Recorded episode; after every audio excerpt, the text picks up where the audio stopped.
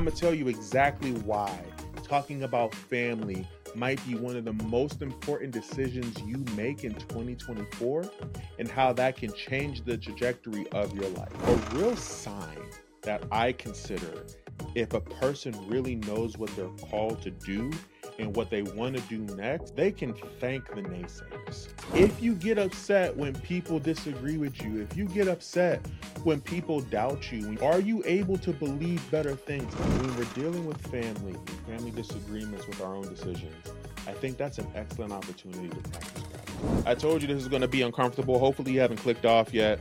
But if you have disagreements with somebody, how do you gauge and how do you respond to those disagreements? Love my mom. I mean, it's such her MO, right? My mom has always been a person who kept her word. I can't think of a time where my mom's lied to me. A lot of us, we get worried about struggle and our loved ones struggling because we know we actually haven't prepared them. Welcome home, family. You are in the Inspired House. I'm your host, Desmond Davis, and here we talk to inspiring people who are doing inspiring things in their room of the house. And today, our guest is nobody. It's a solo pod today. And today, y'all, I want you to get comfy, right? It's the Inspired House. We want you to feel like you're at home. We want you to put your feet up, get comfy if you want to, grab a snack out the fridge. Mi casa, su casa. And I'm doing all this with intention because we're going to have a really uncomfortable conversation and I don't want you to skip out, okay?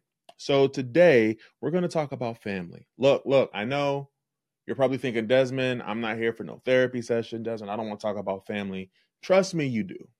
You really do. And I'm going to tell you exactly why talking about family might be one of the most important decisions you make in 2024 and how that can change the trajectory of your life. Have you ever considered this? That oftentimes, with our eight core categories that we teach and we coach, whether it's the career, whether it's the wellness management, whether it's the personal management, whether it's mental health, whether it's our finances, whether it's our family, leisure, or just our overall social connections, all these things make up who we are. These are all the foundational things that we need to be successful, to to to be good at what we do. Okay?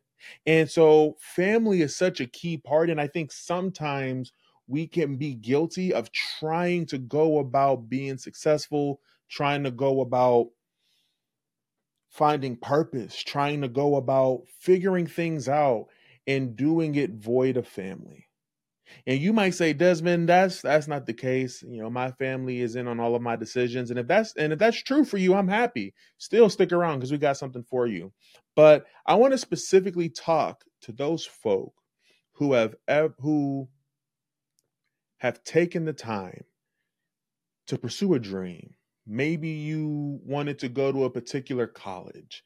Maybe you wanted to start that business or move or something and the you were hoping to get a some type of encouragement, some type of love, some type of support from your family and you feel like you just didn't really get it.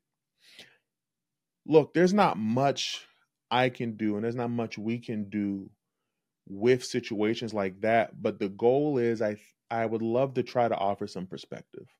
And i think if you'd be willing to listen for a few minutes i think you might learn and discover some things about yourself and learn and discover some things about your family as well too. That will help decision making uh, be a little easier. That'll help you be a little bit more intentional a little um, get a little bit more clarity in what you want to do and what you feel like you're supposed to do. And maybe just maybe discover a little bit of purpose. Hey family, it's Des. I had to pause the conversation for a second because I needed to ask you a quick question. How confident are you that you will eventually reach your goals? Now, don't lie to me. I'm, I'm, asking on a scale of 1 to 10. 10 being Desmond, I have a plan and strategy, and I'm constantly working towards that, so I know I'll hit it eventually. And 0 being Desmond, I don't even know where to begin. Matter of fact, let's take this a step further if somebody was willing to invest a million dollars into whatever your dream, whatever your goal is, but it was predicated on the fact that you had some type of plan, some type of vision, some type of strategy, would you get that money right now? Don't lie to me. You might be saying, Desmond, I know I wouldn't get that money because I don't even have a plan. I don't even know where to begin. And if that's you, I think I might have something special for you. I will be doing a free webinar. I'm going to teach people how they can create a brand, create vision and strategy for their life, for their profession, for the goals that they want to hit, and they're going to build it around their values. It's totally free. It'll be a great tool to help you propel into whatever you want to do next. And all you got to do is click the link that should be showing up somewhere on the screen. Or if you're listening via podcast, just click the link in the description. I'll see you there. So I want to tell you a story. As I often talk about, I'm originally from the Pittsburgh, PA area, a little town called Monessen. It's a steel mill town, right? Uh, along, I believe it's Monongahela River, or is it Allegheny River? Or don't those all three? Y'all, it's been a minute. Forgive me. All right, charge it to my head and not my heart. But I grew up in a steel mill town that really had its heyday uh, during the wars, back when the factories were open and importing steel and sending out all equipment and tools to help fight the bad guys, right? And after that, there was really this mini kind of depression that happened in my hometown. The the streets that used to have all these fancy nicknames like Millionaire McKee where the the roads were brick roads and they were yellow brick roads trying to give off this idea that it's gold roads because people had money that all those things started to slowly fade away and it became uh, a depressing kind of shell of what it was. Still to this day the town is filled with beautiful people who are doing beautiful things but it, it, it it's for all intents and purposes it's not in its heyday. And so that's where i grew up preacher's kid. Both my parents, very blessed to have them. Being in a situation where I grew up in a kind of a small, tight knit community, still kind of a little like urban, right? We grew up in the hood uh, with a church right next door, which is really interesting. But I digress. I say all this to say, I say all that to say this that that was my setting. Growing up, playing football, having some friends, not really having any problems, not really having any issues, not really doing anything that would push or or challenge or question the status quo. I was a, a fairly good preacher's kid. I was a bit of a class clown, got suspended a couple times. Um, never been expelled, right? I was never that bad. I was kind of just goofy, if I can be honest with you. I was just a goofball. I just do weird, just random stuff that like you would almost be like, "Ooh, get away from me." Um, but all things considered, I didn't give my parents a lot of problems. And so I grew up playing football, loved football, loved the the team aspect of it, loved that since I was a preacher's kid and I was kind of cooped up in the house, right? I wasn't out going to parties, I wasn't out hanging out at night. Um, I couldn't really stay the night at a lot of people's house. I only had like maybe a cut a handful of people's place that I could actually stay and uh, stay the night. Outside of that, I was home. And so that was my structure, right? I, I spent a lot of time with my family. I was really fortunate to not just have my mom and my dad, but a lot of my aunts and uncles and both sets of grandparents in that town. And so I've been really blessed to have that type of experience. And so I've had the influence of my family for all of my life right? Again, you got to keep in mind, I'm just a kid going through school, high school, figuring things out. And a lot of that changed as I got to my senior year of high school. In there, I had one of the roughest years of my life. I think I lost approximately like four like four to five family members um some aunts uncles uh, right at the beginning of my senior year of, of football. We're playing our big scrimmage, right? The first scrimmage, you know, pads on, you finally get to hit somebody that's not, you know, your teammate. And right before the game, I get told my granddad died. Wow. Um, right across the street from where I lived. And I see a little bit here and there, but I see somebody get put in an ambulance car and kind of get taken away. And I don't know how to react. I, I take off, right? Remember, my mom comes in and she tells me, you know, Des, uh, your grand, your grandpa passed, and I remember I just leave the house and I just run. I ain't know where the ham sandwich I was going, y'all. I'm gonna be honest with you. I was just running. You know, like those movies where it's like the climax, like it's, it's like right before like the climactic part, the the main character goes through this turmoil and they're like running away, and it's this montage of them like in tears and stuff. Yo, that was me. Like this five foot eight.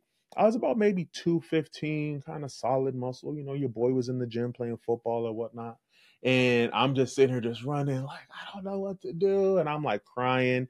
And um I'm thinking like okay I'm gonna just go play in the scrimmage. I go and I I do pretty good and it kind of sets the tone for what my senior year is gonna be and it slowly starts to sober me. I slowly um not 100% but I slowly start getting a little bit more serious that losing my grandfather at at that time really kind of sobered me up. Go through the football season, right? We lose in the playoffs. It is what it is. And now you kind of get your eyes and your heart set for college life, figuring out what is college going to be like? What am I going to do? Where am I going to go? And I remember I get to the end of my senior year. I visit a school. I fall in love with the school, fall in love with the people my dad took me. It was a great college visit, and I get accepted. Everything works out really well. And now I'm in this space where I have the encouragement and the love of my family. There's this vision and this plan and this hope and this excitement of what I'm about to do next.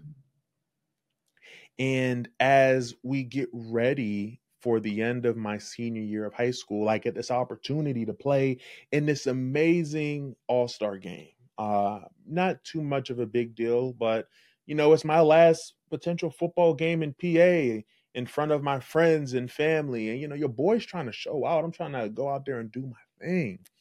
And I do for about a half, maybe. And I remember I just get on kickoff like a few minutes, a few seconds before halftime. I get rocked. Like I get you your boy got caught lacking. All right. It just, I, I got no other way to say it. Your boy got caught lacking. And I very much remember being on the ground, getting up, talking trash, right? And uh I try to take a step and my whole leg gives out and I fall down and the opposing team full of high schoolers from different schools that we played against or didn't play against, but they're sort of in the same area. They start cheering, and the people in the audience start cheering, and I'm feeling pretty low.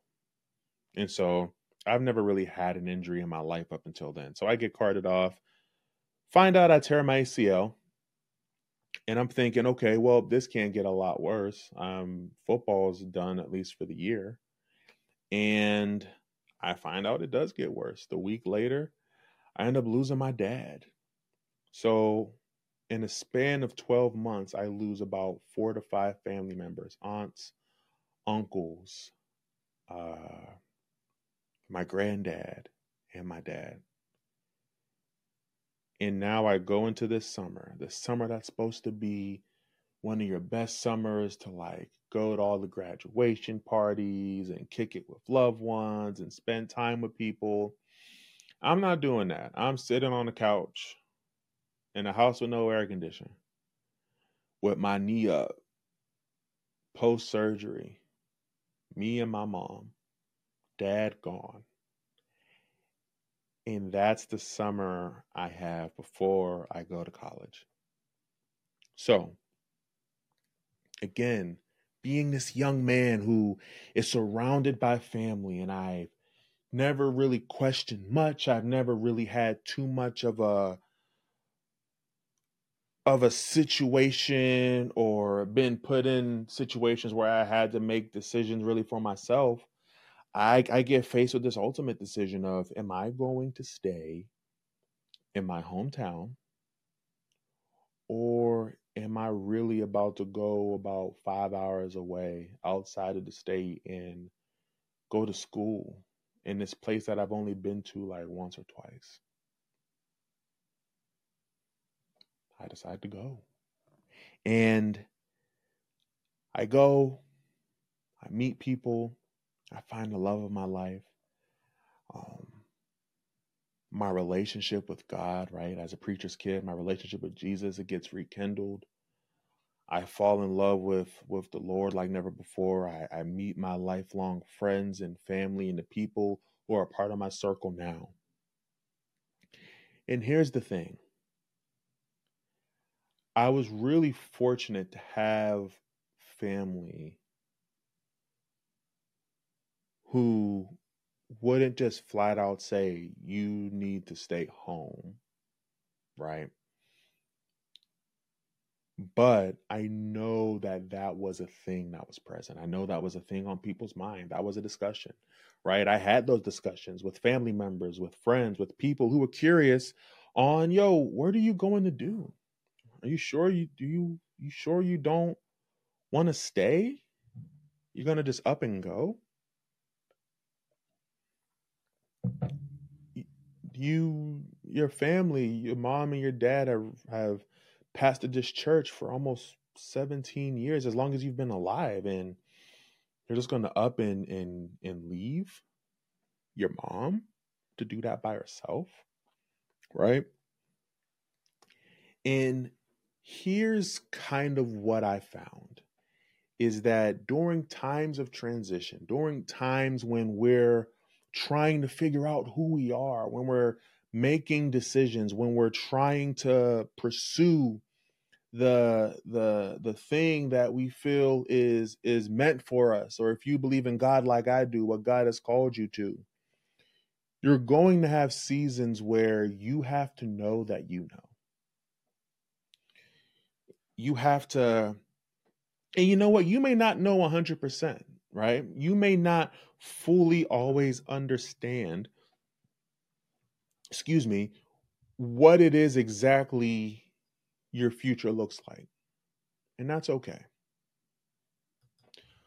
But even though you may not always know what your future looks like, and you may not always be 100% sure on exactly what your next move is, or you have the entire plan figured out, what I've come to find in my life is if at the very least, if if I have prayed on it, if I really feel like God's calling me to do something like he called me to go to school um like he gave me peace and called me and I really felt God when I when I met my wife and and my friends and all those things. Sometimes I don't get a clear 100% yes. Sometimes I don't get a clear 100% clarity on what those next steps are. But here's what I find. I find I get enough clarity to make a move. And I think for a lot of us, when we're in this place where we're trying to navigate family, I think sometimes we make the mistake of not wanting to talk with our family, or we make the mistake of not really having conversations with our family because we don't have it 100% figured out. And you don't need to have it 100% figured out. Yes, you should have a plan. Don't get it twisted. I really encourage you to have a plan. But honestly, sometimes it just requires you to have enough figured out to take a step. Right, let me give you some Bible for this real quick, because as you know, I'm a Christian. When we look at the story of Abram, right before he becomes Abraham in the book of Genesis, you see God tell Abram, Hey, Abram, I'm calling you up out of the land of your fathers, and I want you to go to a land and go to a place that I will yet show you. You heard that, right? that I will yet show you. Hey, Abram, hey, hey, you know how you surrounded by your family and, and you're having a good time with your loved ones and all that? That is great, my man, but I need you to get up out of there and I'm going to need you to go. Oh, okay, God, where? Just go. I'll show you along the way. Can you just imagine just that type of response and that type of decision to go forward? Right? But we see the what happened with abraham and his family and the blessing and all of that. And i think for us sometimes we expect the we expect the journey and the story and all these things to be fully figured out. And we do our best to try to figure things out in hopes that it'll give us security in hopes that it'll give us peace of mind. But sometimes you need to learn how to have peace without having the full picture right without having the full understanding that peace that passes understanding that that willingness to take a step and so that's what i did I had support from my family. I had also had some concerns. I had support from my friends, but I also had some concerns and some fears and some like, yo, I don't know if you should really do this. Yo, this seems kind of selfish. Yo, I just want you to be safe. And I don't know if you're being safe. I don't know if this is the right time. Why can't you? Right. I remember people asking me, family asking me, why don't you wait a year? Why don't you go in the spring? And I knew enough just to make a step. So hopefully you're tracking and hopefully this sounds a little familiar for you. Now let me tell you now in my uh in my 30s, um can't believe I said 30. Now in my 30s what I've come to discover.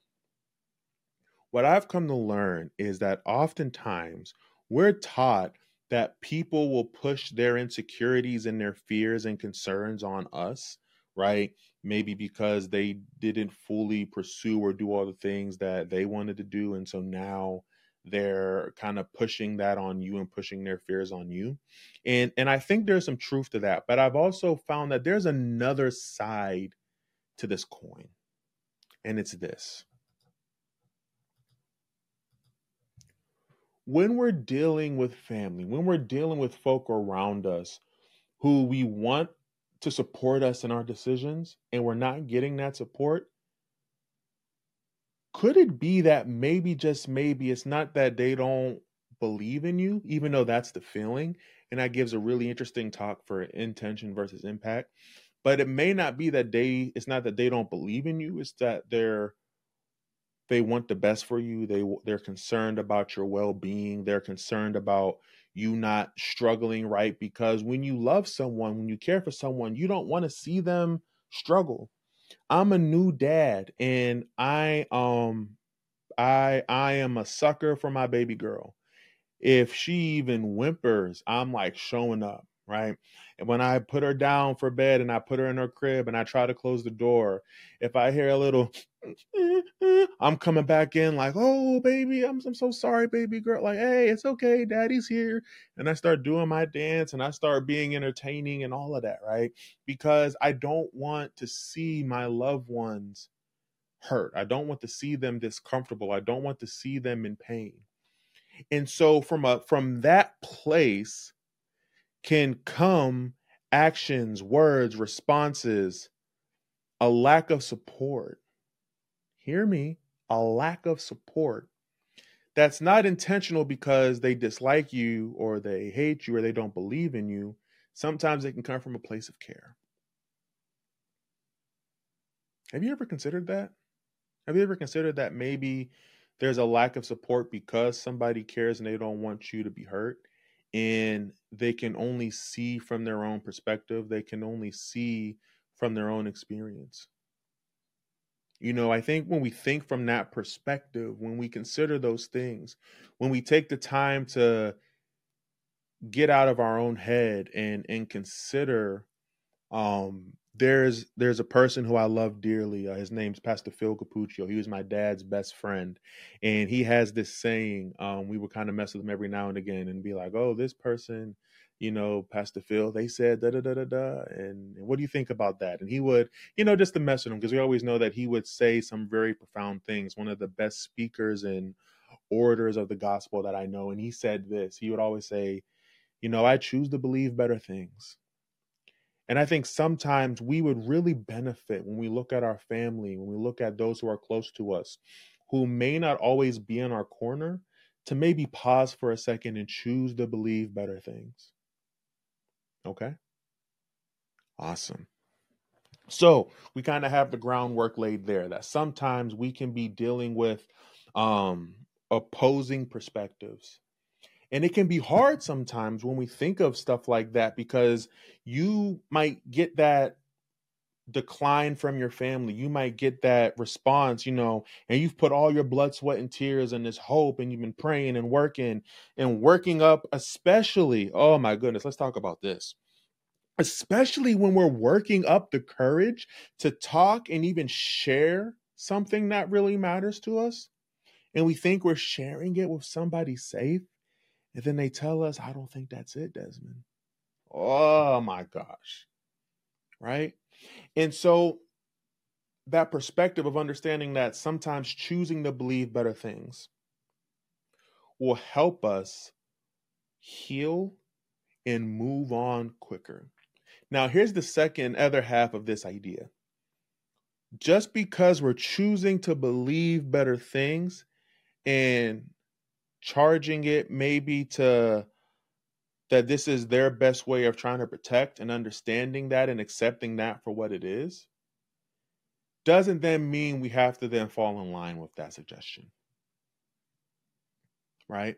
So when I graduated, graduated college, met the love of my life, who's somewhere in the house, somewhere, probably with our daughter, I don't know. Um a lot of people were expecting me to come home, expecting me to get back to my hometown. And I kind of didn't. I kind of just never went back. And there was definitely an expectation and a hope that I would, but I didn't. And I know that if I did, there probably would be some good stuff that happened. But I had to understand that those are really good, well intentions that are coming from a good place that I can acknowledge and be thankful for. Right? A real sign, oh, oh, y'all, y'all may not like this, but I'm gonna tell you how it is. A real sign that I consider if a person really knows what they're called to do and what they want to do next, they can thank the naysayers man, y'all don't hear me. Man, I feel like I'm about to be preaching, right? If when you really know what you want to do, when you really have a strong grasp of what you're pursuing. Okay. And I think that comes from a lot of factors. Again, for me, that comes from prayer, that comes from fasting, that comes from seeking counsel and having mentors and brothers and sisters and coaches and kind of really focusing in and, and taking in some of that advice. But a lot of it, the the the the biggest voice I'm going to hear is the voice that's speaking to me, and that's God, right? And that comes from doing the work. And so when I do the work, even a naysayer, even a doubter doesn't actually shake me up as much as they would if I wasn't doing the work. So, if I can, let me break it down like this. When you do the work and when you know that you know, you can successfully think a doubter. You can successfully think a naysayer and it not stick to you because you can choose to believe better things because you have a more robust understanding. You have the bigger picture in view, right? And I've never really held it against folk who've doubted me or who've questioned me or who might have said that I may not be doing the best thing or I should have went home or I should have done this or I shouldn't have left this job or I shouldn't have done that and whatever, right? Because I know that maybe just they're trying to do their best to to have my back and be there, but they don't have the big bigger picture in view because they haven't taken the time to work and toil over the thing that I'm working and toiling over. Consider that. Really consider that. If you get upset when people disagree with you, if you get upset when people doubt you, when you get upset when you have a, a naysayer, regardless of how close that they are, are you able to believe better things? Because the only way you can believe better things is if you know within your own heart what is true. I told you, I told you don't skip this, right? And so I think when we're considering that with family, we wrestle with with kind of this dichotomy of I can give somebody the benefit of the doubt who may not be as close, but for my family it can hurt a little bit more. And I think there's truth in that. But still, the expectation is the same. Can you choose to believe better things? Can you forgive? Can you let go? right? Because sometimes the the the inaction of letting go is what's really doing the damage in your own heart. Is what's really causing the issues with your own family. It's not even it's it's it's it's a part of yeah what they said, but it's more of the you refuse to let it go. You refuse to look from the perspective of that was them doing their best to try to to try to help me. Cool. Thanks, but no thanks. And you let it go. But if you can't let it go, I have to question is it because you fear that it might be true? Do you fear that it might be true because you haven't worked and toiled to find your own answer? Right? When it came to the decision to go to school, I knew and I know what God told me to do.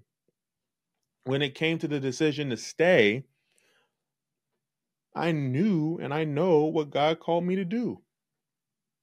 And sure enough, all the decisions that I made have been marked by favor.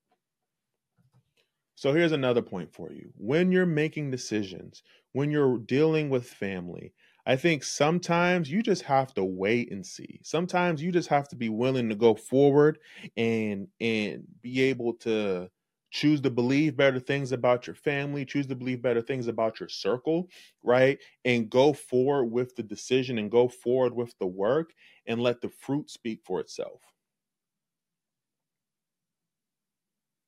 Period. I was very fortunate to be, to be able to see fruit. Was able to get a good job that provided for me and my wife. Housing expenses, all that stuff taken care of able to go to school and and get a lot of that tuition taken care of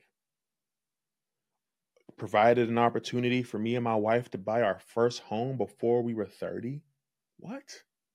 In this economy? Yeah in this economy. And so the the the fruit the the the giving time time right the old heads used to say right time don't lie right time time tells no lie right you give time, time, and it'll always tell you the truth. And I found that to be true. We give time, time, and it'll always tell the truth.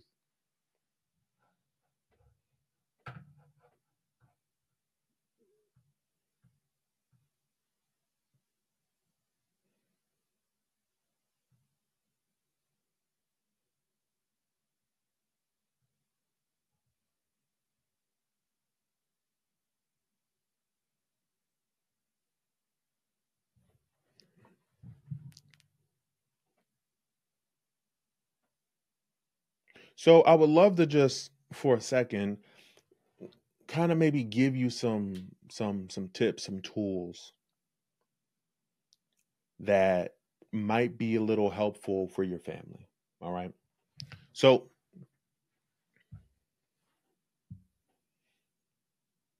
one of the things I really want us to consider when we're dealing with family, when we're dealing kind of with family disagreement, where when our expectations, our hopes, and our dreams don't necessarily align with what our family might want for us. I think there's an opportunity, and this might sound crazy, but just trust me. Okay, just just really just kind of hear me out. When we're dealing with family and family disagreements with our own decisions, I think that's an excellent opportunity to practice gratitude. Okay? How do you disagree with the folk who disagree with you? How do you respond to disagreement? Are you shouting and cussing? Are you dismissing folk? Are you pouting and getting angry in the corner and giving folk the cold shoulder? Are you um, blocking people's not like what are you doing during those moments where folk disagree with you? Are you able to have healthy conflict? Yes, that's a thing. Healthy conflict is very much a real thing, y'all. Are you able to have healthy conflict? Can somebody disagree with you and still be your friend? Can some can you still call somebody family even if the decision you want to make they say I don't think that's it? Right? Because we see the articles, we see the the the advice from professionals where it's like you know don't share your vision and your ideas with just anybody. Keep it to yourself. And i don't think that's necessarily wrong. I think there's some truth to that. I see that being a good way of having success, right? Protecting that thing that is early, that's very, you know, young and small and kind of germinating in your heart, that seed, that that vision, that goal, that plan that you don't necessarily need to share with everybody. I also see people who've talked about how they share what their goals are because they use it as a way of being accountable. They put it out there and now they have to hit that mark. Now they have to meet that goal. What I also notice about those folk who put themselves out there as a way to practice accountability, they know that they can handle the disagreement. They know that they know, right? And if they don't know, they just have a work ethic like they know that they know. It's crazy. And so I want us to think about how are we practicing gratitude? So if somebody tells you that they disagree, are you able to practice gratitude enough to hear what they're trying to say and be like, you know what? I appreciate the insight. I appreciate the concern, right? And I know you're telling me this because you care, but I know what I'm called to do. You know, again, I'll go back to Bible, Jesus. Knowing in his heart he is the he is the son of God. He is God incarnate. He's the word made flesh, dwelt among humankind. His own family wasn't sure sometimes. He's performing miracles and doing signs and wonder and preaching the gospel and, and, and helping mankind. And his family is calling out to him, saying, Hey, you know, trying to get through the crowd, we need to get a hold of Jesus. And people are telling him, Jesus, your family's outside. And he's like, Hey, who is my family? You know, he looked to the left and to the right, the Bible says, and he says, Those who do the will of my father, that's my family. But what? Right?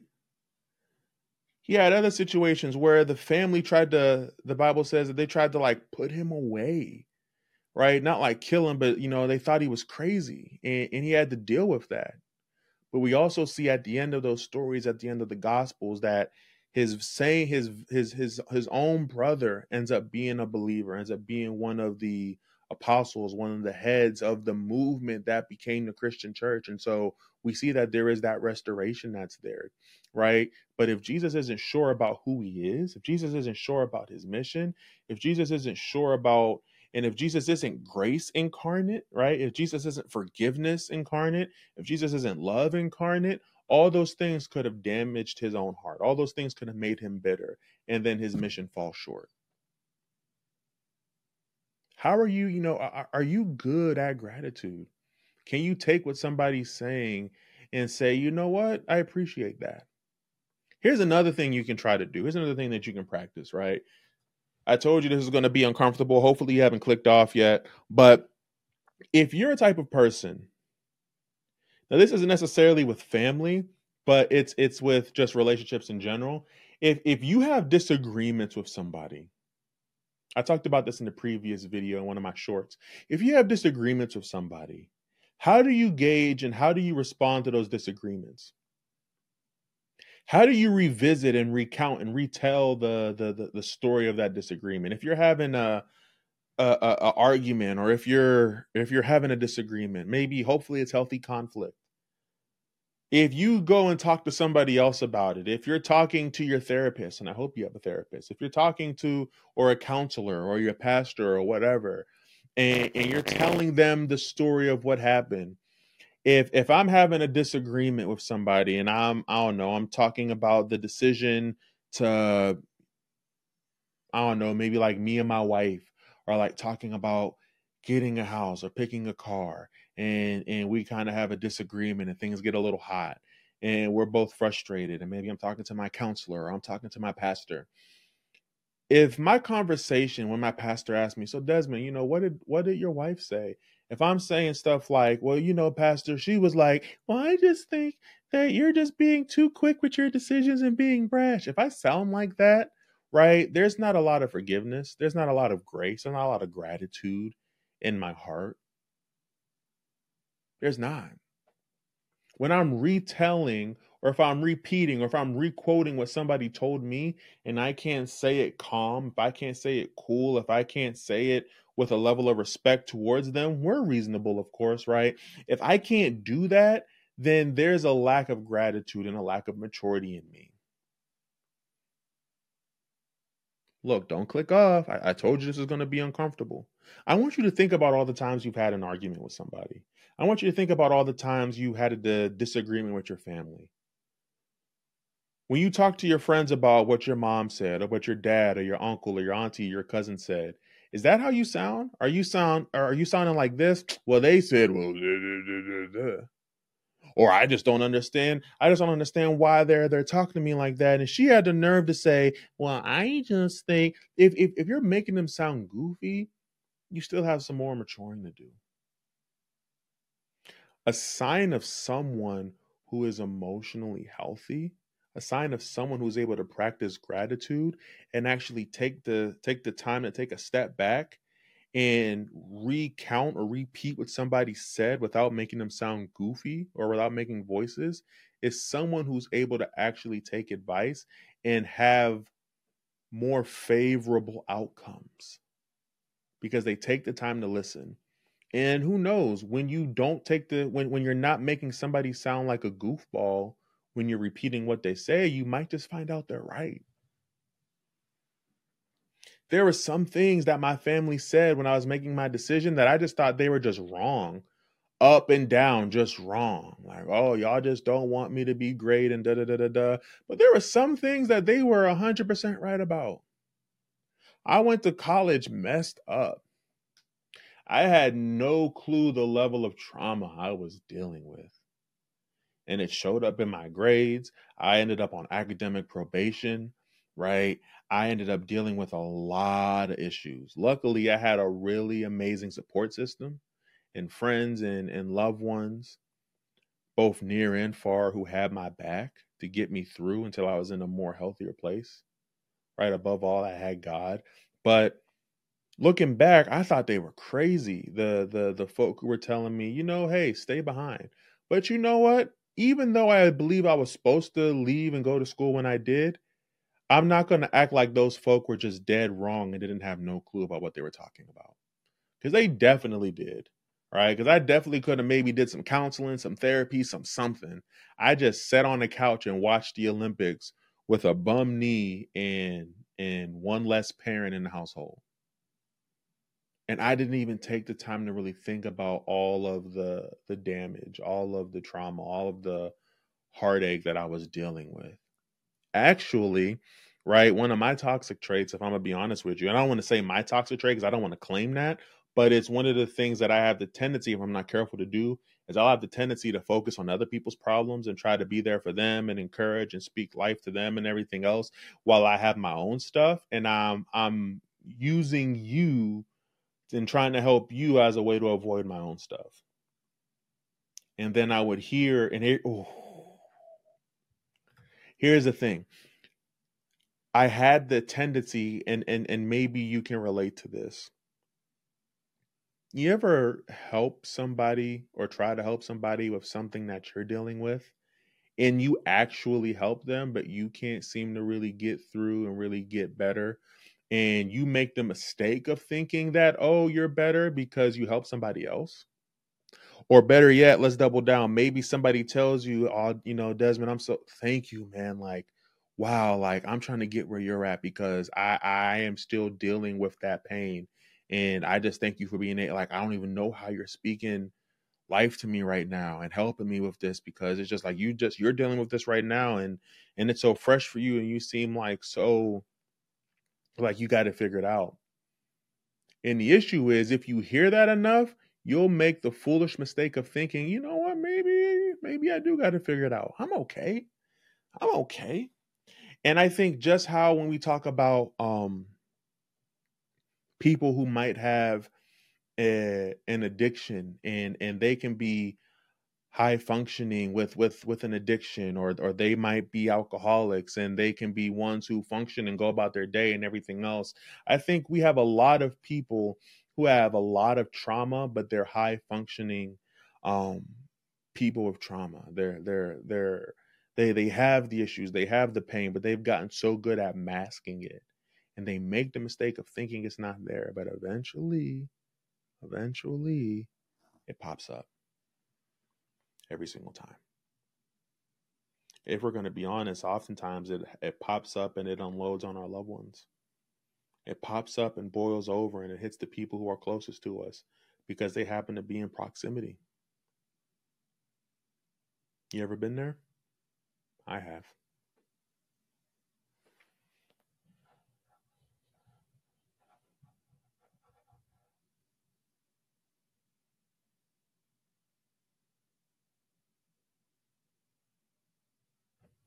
Okay. So I want to jump real quick, if that's all right with y'all, when we're revisiting this idea of family and how we're navigating the the naysayers or how we're navigating folk who might disagree with the vision or the goal. And I want you to consider something else real quick, if you don't mind, while I sip this water.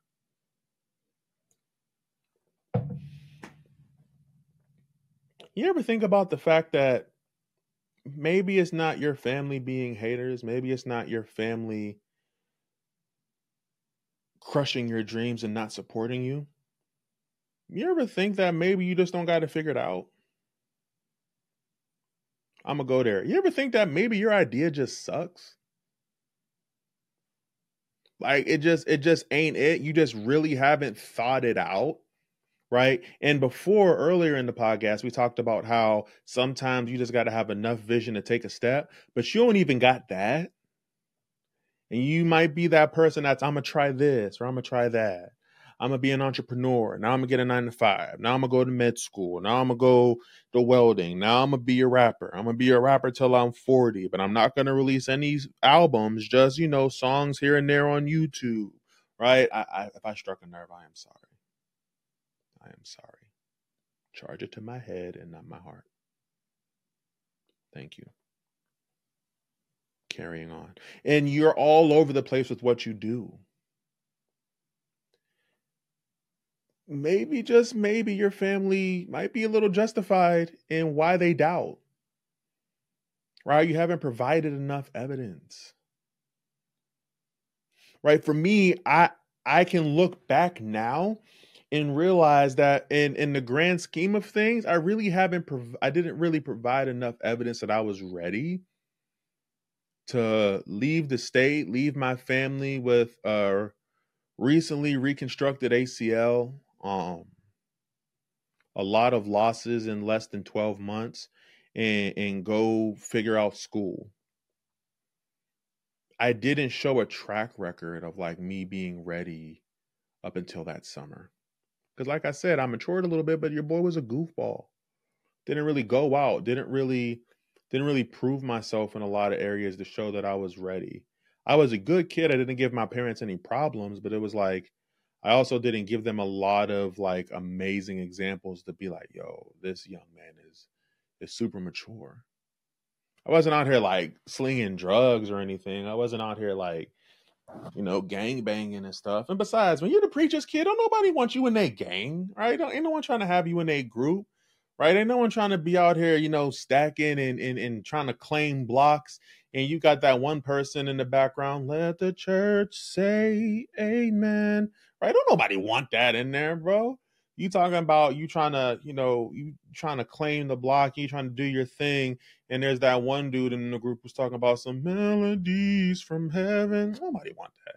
So I, you know what I mean. So, so I wasn't out here doing stuff like that, but I wasn't out here like leading the way in terms of being as proactive and as productive with my college decisions and all of that and, and doing all those things i still very much needed reminded and again i was still a young man i was still a teenager but it was a chance, it was a risk. And I almost got sent back home more than once. Not because of behavior, but just grades and, and not realizing what was going on with me. And so you might be in that type of situation where, yo, family, you may not have shown enough, or you might be all over the place. And so it's reasonable to question you. Right? You may not be that family member that brings everybody in on the family meeting and you make your announcement about what you want to pr- produce or pursue business wise. And you take the time to, I don't know, make a PowerPoint and show a business plan and show what you're trying to do, how you're not going to let anything deter you from that. And you're going to start small. Maybe it's like doing hair and you're like, you know what? I don't got my own shop, but here's what I'm going to do. These are the steps I'm going to take. I'm going to start doing hair out of my house. I'm not going to then take that money and spend it on stupid stuff. I'm not about to spend it on junk food or alcohol or weed or or clothes or this or that, but I'm going to take that money, invest that and put that aside so that I can open up my own spot or I'm going to take that money so I can get my license, right? Be a licensed beautician, be a licensed esthetician, be a licensed um right locks is a real big thing now, right? Be a licensed loctician, right? You're not taking those steps and so you wonder why your family is like, you know, Des, I don't think that's it. Or like, oh, okay, we'll see. You know, when we're kids, we can do the whole this is what I want to be when I grow up and I'm gonna be this, I'm gonna be that, and you can kind of be all over the place. But there's eventually a time where we're hoping you kind of start not zeroing in on one thing, but like figuring out what, you know, a lane maybe. It's like, oh, I'm going to be a neurosurgeon. Okay. Maybe you end up not being a neurosurgeon, but you end up being a physician's assistant. But it was in the medical field. Okay. So that means as a kid, you were kind of figuring it out. And if you're not doing that, you can't be surprised if your family is necessarily not agreeing. Okay. All right. I'm done beating on you. I promise. I am done beating up on you because I don't want y'all thinking I'm out here not caring. I do want to pivot a little bit for the little bit of time we have left. And for the families who might have a loved one who has big dreams. Sip this water. Who has a loved one who might have big dreams, who has great aspirations on what they want to do, who they want to be. Listen. Please, please listen. Be careful with the critique and the advice that you give. Because you've listened to this whole podcast and all the things I've said, you might have been like, exactly like, I'm trying to be there for them and and and and I'm trying to do my best to make sure you know that they're safe and I don't want to see them struggle. And you have to realize that you can't prevent struggle for people. You can do your best to give them the all the tools and things necessary, but struggle is a common ingredient for success. My mom, who I love with all my heart, will do anything in her power to help me be successful. Will do anything in her power to to to keep me from struggling, right? I love my mom. And I mean, it's it's it's such her MO, right? My mom has always been a person who kept her word.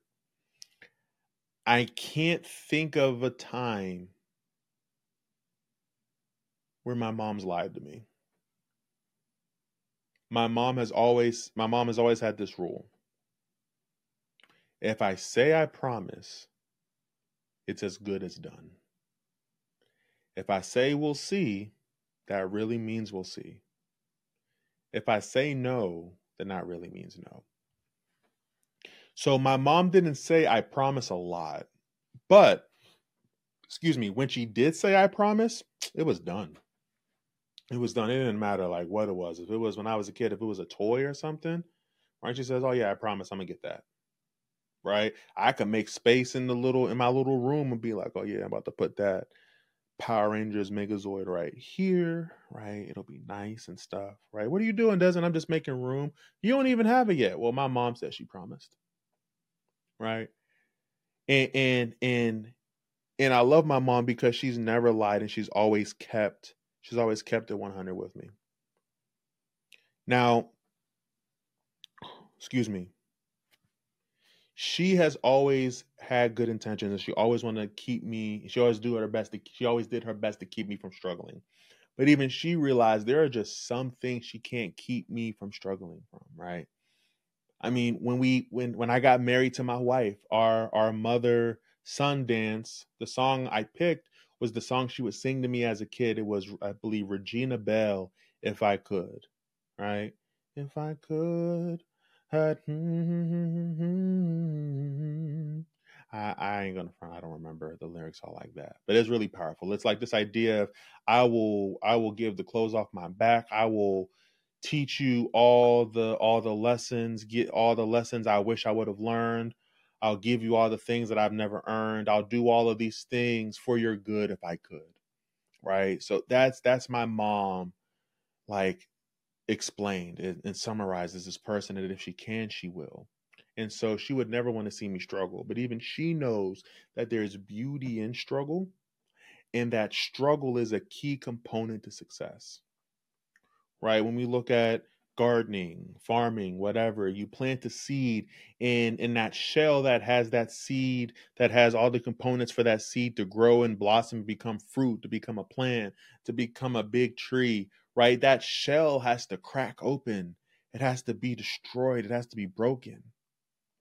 It has to go through this change. It has to go through this struggle so that out of it something beautiful can happen. And so, even though you mean well, even though you don't want them to struggle, you have to understand that there are some struggles that they need. If a person doesn't struggle, I don't see how they can be in shape. I don't see how they can develop muscles, right? The muscles we build is the process of breaking, tearing down the muscle so that more stronger, healthier, bigger muscles can can grow in its place. But if there's no struggle, if there's no pain, if there is no disappointment, there is no beauty, there is no progress.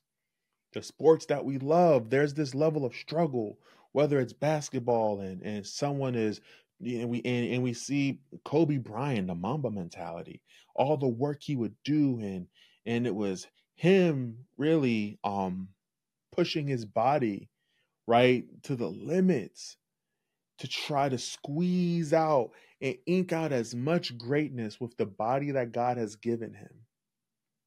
Right? He wasn't like six foot eight, six foot nine guard, right? He wasn't the fastest guy on the court, but I think it was Gilbert Arenas. He he used this analogy. Kobe Bryant pushed his body like it was a a S200 or S300, S500, and he pushed it like it was a Bugatti. The struggle, and we love that about Kobe. God rest his soul. Football, this pushing and this and this fighting for inches and getting just a few more yards to get that first down. The struggle of it is beautiful. So why would you want to keep that from the person in your life who who wants to pursue something? maybe instead of trying, oh, y'all may not like this, but you need to hear this. Maybe instead of trying to protect them from the struggle, the time you spend protecting, you could be spending preparing. Woo! Yes, sir. Right? You can be preparing them for the struggle. You can teach and educate and tell stories of your struggle and the life lessons and the things that you've gleaned and that you, and that you and that you can impart into that person. You can impart into that young entrepreneur. You can impart into that friend. You can impart into that kid that niece that nephew that college student and prepare them so that when struggle comes they don't get scared and tuck tail and run but they can respond with a mindset of I I I know what to do in these instances because Aunt Shirley told me what to do. Uncle Gary told me what to do. Grandma, granddad, dad, mom, they they they told me this was going to come and they told me how to be ready. And so now when struggle comes, you don't have to worry. I I I I, I want to present this. We don't fear for our loved ones that they're going to go through struggle. We fear that when struggle comes, they're going to have a negative reaction. I'm going to say that again when it comes to being there for our loved ones and they want to pursue something or the people who we care about we we come from a mindset of not wanting to see them struggle or get hurt or whatever else. And, and really it's not the getting hurt is is is it's not really the struggle it's what the getting hurt and the struggle produces if not prepared. And that's quitting. That's stagnation. That's end, that's death. But if you can teach them instead, because you're never going to keep them from struggling. So if you can teach them how to be prepared for the struggle, right? Good lead. All right, I, I'm gonna pivot a little bit. We're talking about family, but this also works for leadership. Good leaders, they don't keep their teams from struggling. They don't protect their teams from struggling. They prepare their teams for how to respond in the struggle. Right? The Bible doesn't say, you know, if you go through trials and tribulations. The Bible says, right, in this world, you will have trials and tribulations. Jesus said, in this world, you are going to have issues. But be of good cheer because I overcome the world and I'm with you. AKA, I've gone through the process of preparing you for the issues. What? So I don't got to be afraid for you when you go into struggle because I prepared you for it. You know, I'm going to be truthful with y'all because I said it's going to be uncomfortable. A lot of y'all and in some places i'll be honest me too a lot of us we get worried about struggle and our loved ones struggling because we know we actually haven't prepared them and instead of having the conversation that i have not prepared you for the struggle that you're going to go through we don't want to admit that and be honest and so we'd rather deter them from that decision from that choice altogether You still there? Okay, cool. I, I hope so. I hope so. But when we can prepare, and remember, now I'm talking to the family. If we can prepare that person, if we can prepare that young entrepreneur, that little brother, that cousin, that nephew for what they want to do, and we can do our part to support them and build that that resiliency muscle, it don't matter what the struggle is. It don't matter what the opposition is. They got it. And I think, y'all, that when we can get into the mindset of understanding the perspective and understanding that for the family, maybe, just maybe, I'm going to say that again. For the family, maybe, just maybe, the reason why somebody is coming to tell you what their dream and their idea and their aspiration, maybe they're telling you not because they want your approval, but because they want your help and they just don't know how to ask for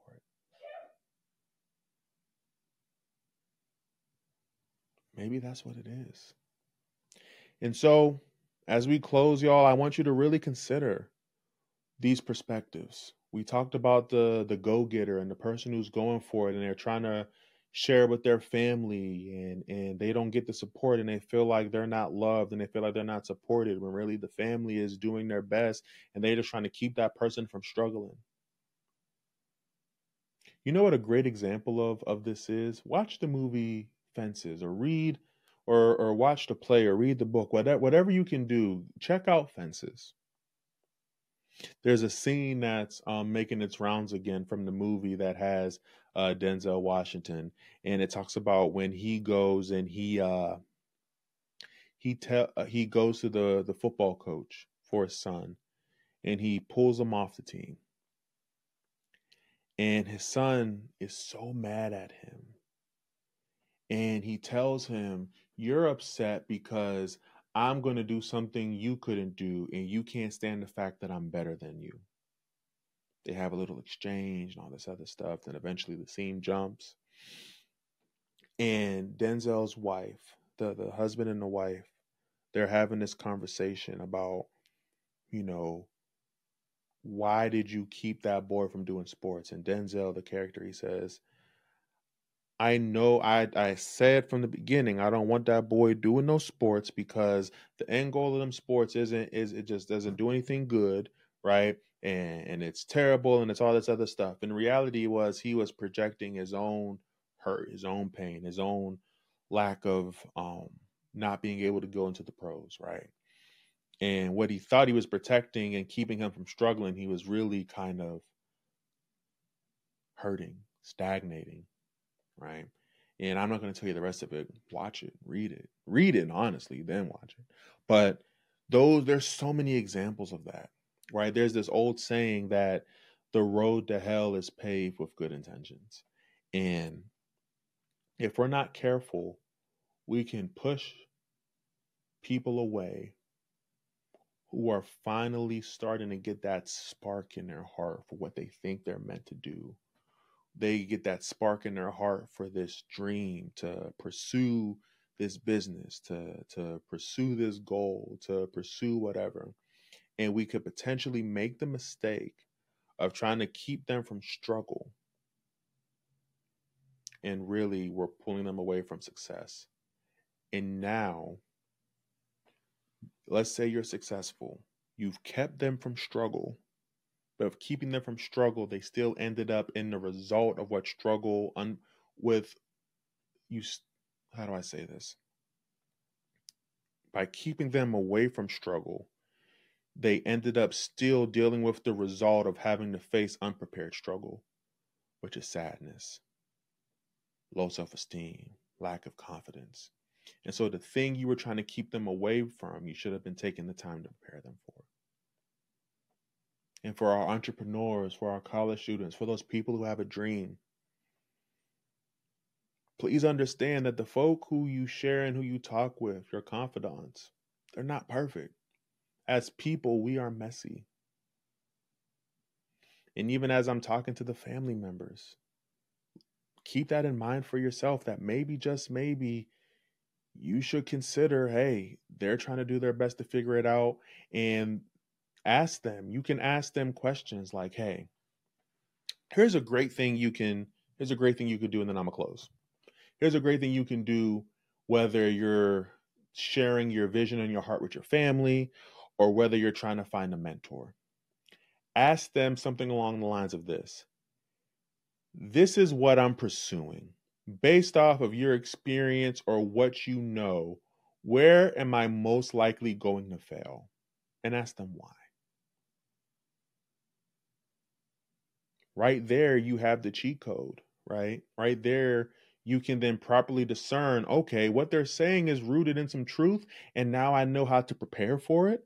Or you can respond and say, ah, that's not it. That's that's their fear. They're projecting fear, and I don't I don't I don't have to worry about that. But I think when we can take the time to consider each other's perspectives, when we can take the time to choose to believe better things, I think something really magical and powerful happens, and we get the opportunity to see change. We get the opportunity to see goals met. We get the opportunity to really show up and be that authentic supporter that we want to be. And we end up hitting our goals. We end up making deeper relationships. We end up seeing fruit. Right? The Bible says that a friend loveth at all times, but a brother is born for adversity. And I don't know about you, but in this season, I'm looking to have people around me who are ready to show up when adversity hits. But even if they're not those people, I still have the emotional intelligence and the maturity to look at that situation, look at that person, and say, you know what, I choose to believe better things. And what you're saying to me and what you're trying to put on me, I get is your best attempt at trying to be there. I don't really need it. I appreciate it. Thank you, but no thank you. I'm not going to get bitter. I'm not going to get upset because that takes too much energy. I'm going to just go back and keep preparing because the struggle is going to come. It's going to come. And instead of waiting for the struggle to come to me, I'm going to go find that struggle and I'm going to kick its butt. And then I'm going to go execute my goals. But hey, y'all, that's just me. That's just my room of the house right now. Thanks for visiting the house. Thanks for coming by the Inspired House. I hope that you are inspired. I hope that you go and crush your goals. I hope that you get a little bit more curious about your own life and and and do a little bit more deep work on who you are as a person. Um, as always, if you need help, we always coach clients. We always work with people. You can see uh, the some of the links in our description below. Uh, we have a free webinar that helps people create clarity for what they want to do with their life um, to get started. Right? Sometimes you just need to get started. And we have a webinar that helps you get started, that helps you ask the right questions, that helps you start considering things in a proper perspective so that you can start doing the work, so that you can start building the progress, so that you can start putting together the plan and start pursuing and chasing your dreams. But hey, that's been all my time. I'm Desmond. I'll see you next time. Stay inspired. Peace.